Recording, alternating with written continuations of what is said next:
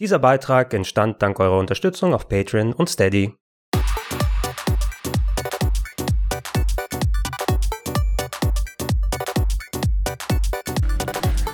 Schönen guten Tag Leute und herzlich willkommen auf rpgheaven.de zu einem kleinen Bericht von Square Enix Plays 2022. Äh, schönes Event, wurden wir gerade eingeladen wird. Schön, dass du da bist. Ja, schön hier zu sein. Ne? Hier in London sind wir.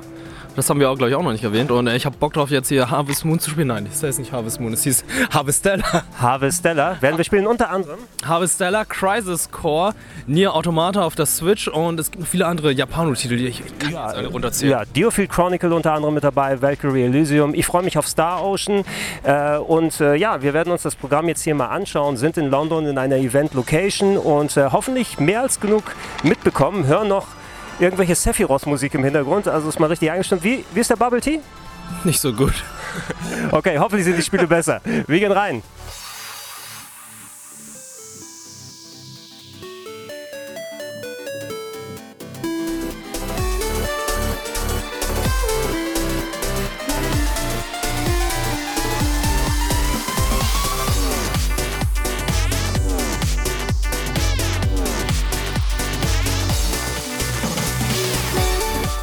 So Leute, das war ein ertragreicher Tag auf der Square Enix Place 2022. Äh, Wirt, bist du gut durch?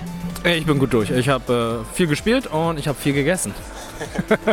Tatsächlich einmal vorwegzunehmen, das Essen war hier ziemlich gut. Ich habe einen Chicken Bao mir reingepfiffen und wir haben äh, Emil äh, Treats oder so bekommen. Emil, äh, wie Bullet Hell Cheesecake war das.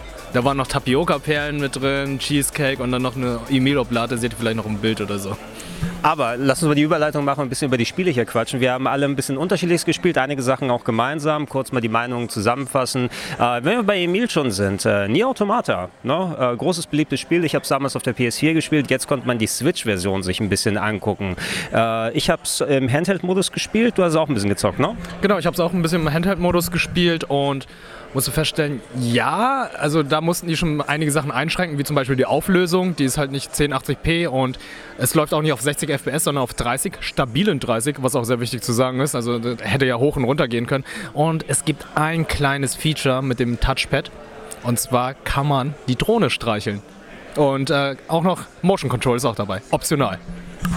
Ah, okay, das Motion Controller hat sie nicht ausprobiert und die Drohnenfunktion noch nicht entdeckt, aber ich kann dir dabei pflichten, ähm, es ist eh ein etwas älterer Titel auf der PS4, dafür, dass man ihn gefühlt mit nur wenig, wenn bis sogar gar nicht Abstrichen auf, den, äh, auf die Switch dann packen kann, wenn auch mit den 30 FPS.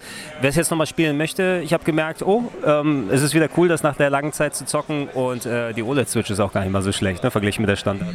Ja, absolut. Es sah richtig gut aus auf der OLED-Switch und ich glaube, es wird auch kein Vollpreistitel sein, so ich es mitbekommen habe, wird es, glaube ich, ein 40-Euro-Titel sein und die ganzen DLCs sind drin, ganzen Kostüme und auch dieses Online-Feature für alle anderen Leute, die zum Beispiel, wenn Tobi hier stirbt, dann ist bei dem anderen dann halt so eine Leiche, wie er das finden könnte. Ich glaube, das war, glaube ich, damals ein PlayStation-exklusiver äh, exklusives Titel, und nicht exklusiver Titel, sondern ein Feature, was dann für den PC nicht vorhanden war.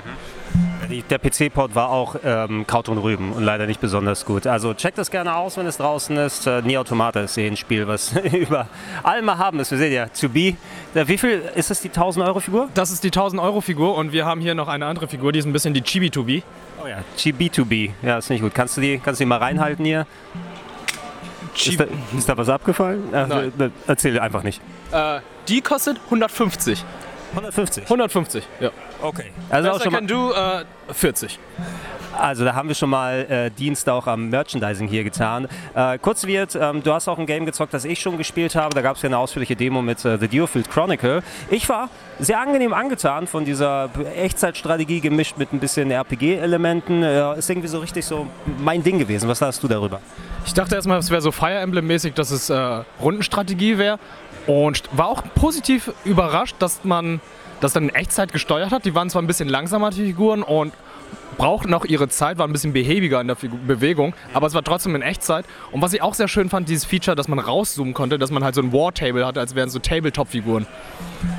Ja, genau, diese Tabletop-Verbindung, also das Spiel ist sich auch bewusst, dass es ein Tabletop ist und, und äh, macht es auch darstellungstechnisch. Ähm, die Demo kann man sich immer weiterhin noch runterladen, man wird sogar den Spielstand in der finalen Version übernehmen können und jetzt, wo wir es gerade machen, ist, glaube ich, der Release auch nicht allzu weit hin. Ja, hast du es da? Äh, Genau, 22. September. Ja.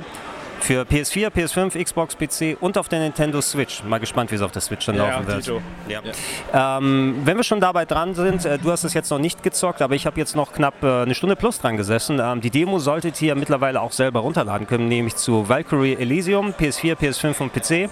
Ich habe es auf PS5 gezockt und äh, ich bin ganz großer Fan von Valkyrie Profile, dem ersten Teil der Serie, was ein sehr eigenständiges äh, Japano-RPG gewesen ist. Side-Scrolling, Jump'n'Run-Action gemischt mit äh, rundenbasierten Kämpfen, mit Echtzeitelementen. Äh, ziemlich deepes Storytelling tatsächlich. Äh, geht darum, dass du eine Valkyrie bist. Im Auftrag von Gottvater Odin sollst du ein Herjahr sammeln. Ähm, die Seelen kürzlich verstorbener Krieger der Menschen, die du dann im Kampf für, ähm, ja, um das Ende der Welt mitnimmst, zum Ragnarok. Okay. Äh, und das war rollenspielmäßig aufgebaut. Ich habe es, äh, glaube ich, sogar in meine Top 20 der Top 101 der Rollenspiele mit reingetan. Gab ein paar Sequels, Strategie-Games, gab es auf der PS2 noch ein weiteres, jetzt lange, lange Zeit hin und wir haben mit Valkyrie Elysium ein Echtzeit-Action-Game bekommen, was für mich ein bisschen fast schon Remake-mäßig wirkt. Also auch jetzt geht es darum, Odin sagt, hey Valkyrie, geh mal los und sammel ein Herjahr, weil Ragnarok ist gleich los. Allerdings funktioniert das jetzt alles im ähm, Action-RPG-Stil, hat äh, ein ziemlich fluffiges Gameplay, muss ich sagen, nach dem ersten Ausprobieren. Du hast deine typischen Moves mit Combo-Attacken, die Einherja, also die Kämpfer, die vorher deine Partymitglieder sind, kannst du jetzt quasi als Summons beschwören, die dazukommen und dann eigene ähm, Statuswerte haben. Also von da aus, äh, wenn ich irgendwie meine Angriffe mit Blitzmagie ähm, dann verfeinern möchte, hole ich den Charakter dazu und dann kann man irgendwie so taktisch dann gucken, wie das mit den Gegnern aussieht, ähm, wie das mit den Gegnern aussieht, welchen ähm, Einherja möchte ich haben, wie mache ich Kombos zusammen. Du hast so eine Art fast schon Enterhaken, den du benutzt, um dich an Gegner ranzuziehen oder Traversal zu machen. Ähm, es sah grafisch ganz gut aus, möchte ich sagen. Äh, es wird wahrscheinlich nicht äh, eins sein, wo du grafisch dann Preise dafür richtig verteilen kannst mit den aller, allerbesten, aber es hat diesen eigenständigen Stil mit so ein bisschen dickeren Outlines. Und ähm, auch wenn ich mir so ein klassisches, äh, auch wenn ich mir so ein klassisches äh, Valkyrie RPG wie die alten gewünscht hätte im neuen Look, das scheint mir gar nicht mal so schlecht zu sein. Das ist auf jeden Fall ähm, etwas, was man im Auge behalten sollte. Ich werde es ausführlich spielen. Erster Eindruck ist recht positiv, ähm, schön schnetzeln mit äh, schön Story und mal gucken, was da passiert. Ja, wenn wir schon dabei sind. Release-Datum meine ich. Release-Datum, achso, habe ich schon gesagt, ja. Release-Datum von äh, Valkyrie Ah, ja. äh, Elysium, 29. September, ist also allzu nicht weit hin. Ihr habt also eine Woche, um Diofield Chronicle durchzuspielen. Ja. Also ich muss auch sagen, die ganzen Spiele, die hier äh, anspielbar waren, die kommen ja alle demnächst. Also die kommen ja noch dieses Jahr alles. Also hier steht hier noch äh, September, Oktober, äh, November, Dezember.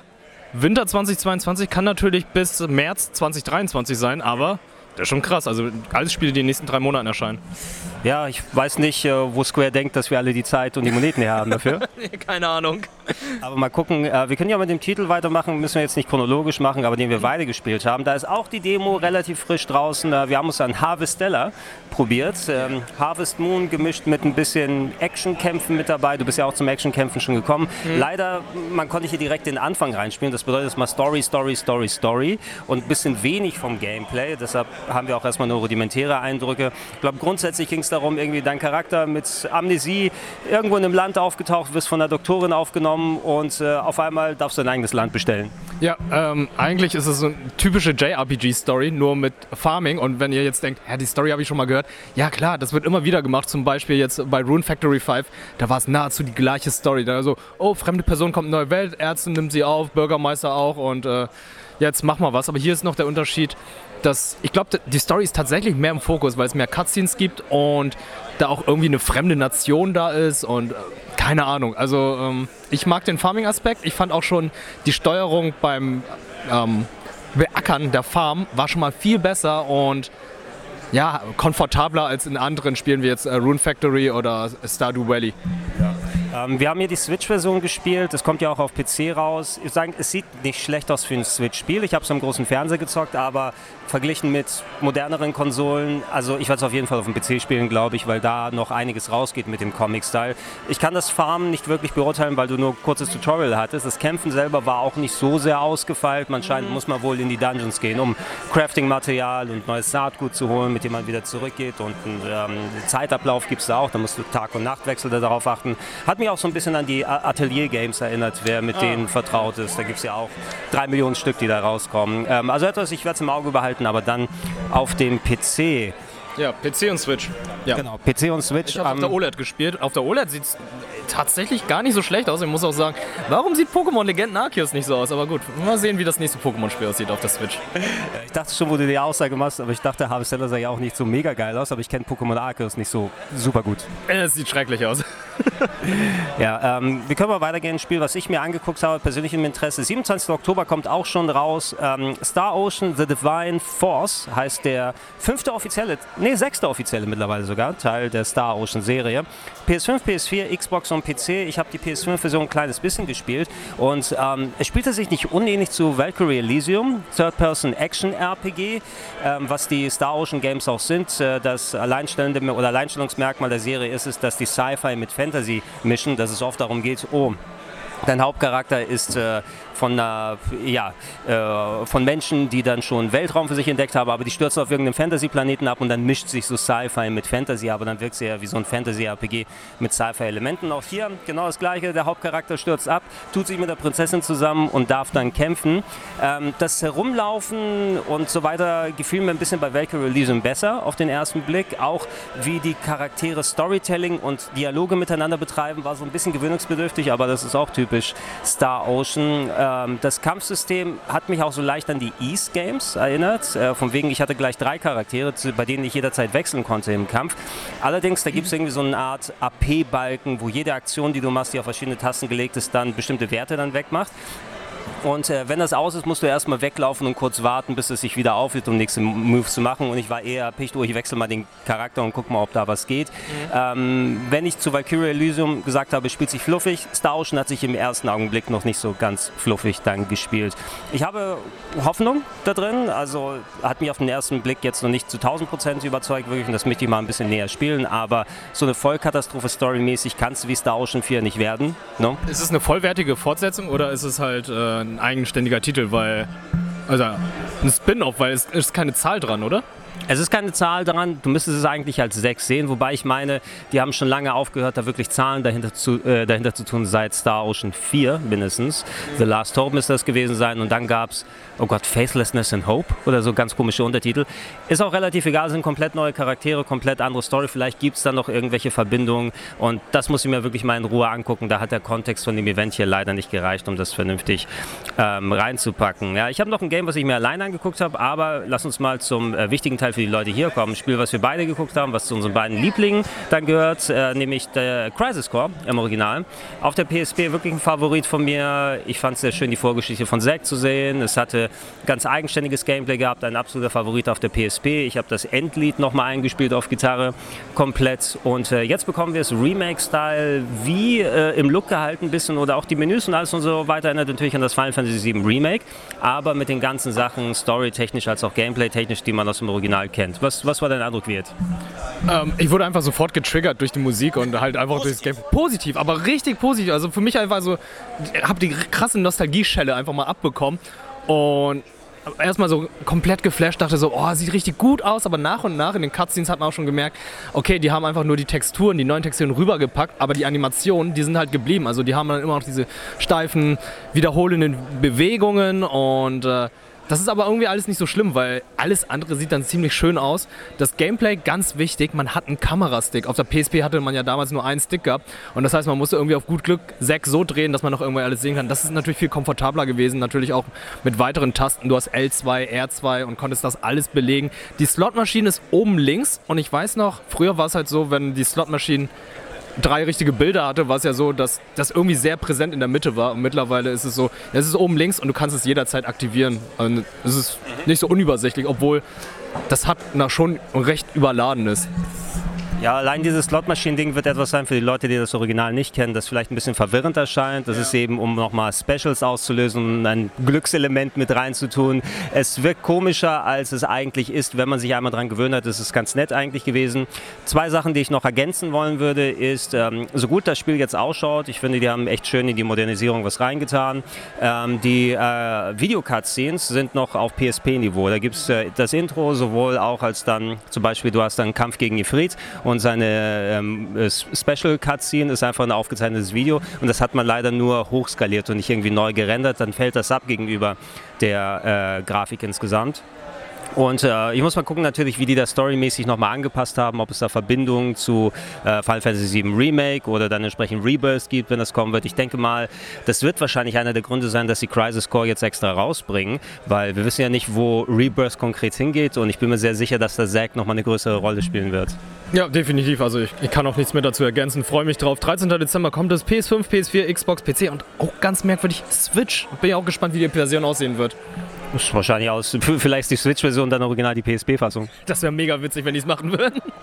Würde ich sehr lustig finden. Aber da haltet Ausschau, da werden wir auf jeden Fall äh, noch mehr als genug dazu sagen. Erster Eindruck ziemlich positiv. Äh, mal gucken, ob es dann auch äh, dem ersten Eindruck standhält. Und ich würde noch mal reinschmeißen, ähm, es gab noch Dragon Quest Treasure, äh, Treasures zu spielen. Äh, Dragon Quest Treasures, oh Gott, der neue Zungenbrecher, kommt er hier an. Äh, ein Spin-off aus der Dragon Quest Serie kommt am 9. Dezember nur für die Switch, ausnahmsweise, weil die meisten Titel Multiplattform hier.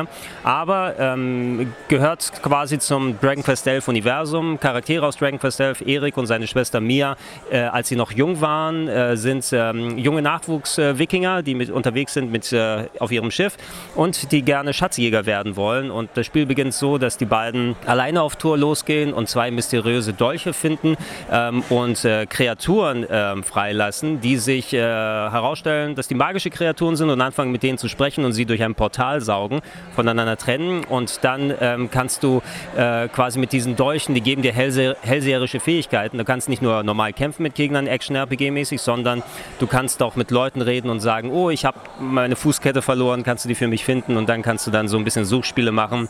Ähm, auch schwierig zu beurteilen, weil da sehr, sehr viel Storytelling, sehr slow ist zu Beginn alles. Äh, allerdings, das hat diesen typischen Dragon Quest Charme. Es sah ziemlich gut auf der Switch aus, wegen des limitierten Styles. Ähm, was sich schon mal angedeutet hat, ist, dass man wohl auch, wenn man mit beiden Charakteren unterwegs ist, wechseln kann für äh, Puzzle-Dungeons. Stell dich auf den Schalter rauf, die andere Figur geht weiter und so. Kämpfen kannst du wieder Monster rekrutieren, die dann an deiner Seite ähm, in Echtzeit, aber dann jetzt äh, herumballern und flöten und nicht eben rundenbasiert, wie man es sonst klassisch von Dragon Quest her kennt. Und ähm, das ist sowas, was meine Kragenweite ist. Also war eine schöne kleine positive Überraschung. Ich hatte es irgendwo im Hinterkopf. Ähm, leider auch eben nur eine limitierte Zeit, die man hier dementsprechend spielen konnte. Aber das packe ich mir nochmal extra ran. Wenn das ja nicht so vollgestopft wäre, wäre es etwas, wo ich sagen würde, oh, das ist nochmal ein kleiner Lichtblick oder so, aber allgemein selbst bei Square hast du schon gesagt, ist es schon rappel, rappel voll hier. Also du hast vier Tage Zeit, um Dragon Quest Treasures durchzuspielen, bevor dann Crisis Core kommt. Und ich habe auch noch 15 andere RPGs bekommen und Return to Monkey Island ist auch noch da. Ah, das kommt ja auch noch nächste Woche, oder? Oh ja, ja, nächste Woche, wo wir gerade hier sind. Äh, grundsätzlich aber, ähm, danke an Square nochmal, dass wir die Gelegenheit hatten, einfach hier diesen Rundumschlag zu machen und nicht nur ein Spiel uns an, äh, angucken konnten.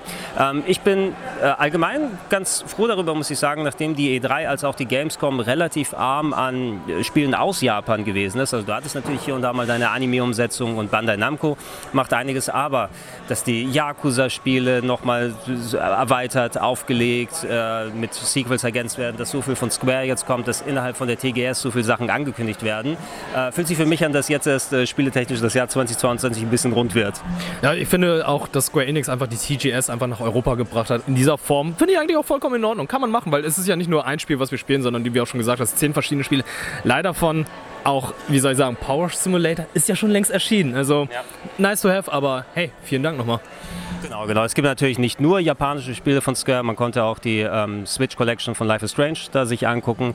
Aber ich kann das Original jetzt auch schon, da können wir wahrscheinlich anderswo nochmal Eindrücke dann holen. Ja. Äh, nichtsdestotrotz schön, ähm, dass äh, ihr auch hier mit dabei gewesen seid. Wir werden, wie gesagt, in verschiedenen Arten über die Spiele berichten. Ich hier auf dem YouTube-Kanal. Äh, du kannst gerne nochmal sagen, du bist ja auf Twitch unterwegs, wo man dich finden kann. Äh, unter Pixel wird. Pixel und wird und dann findet ihr mich. Alles zusammengeschrieben. Genau. Und äh, ihr kommt auf rpgheaven.de, geht gerne auch vorbei auf plauschangriff.de, wenn es passt, wenn wir Plauschangriff Podcast als auch Videos, die als Podcast funktionieren, äh, da drauf haben. Und äh, denkt äh, daran, gerne supporten unter patreon.com slash rpgheaven oder steadyhq.com slash rpgheaven. Wenn ihr es noch nicht macht, dann könnt ihr den Kanal hier unterstützen. Wenn ihr schon macht, sage ich danke und wir beide sagen Tschüss, bis dann. Ciao. Kannst du auch Tschüss sagen?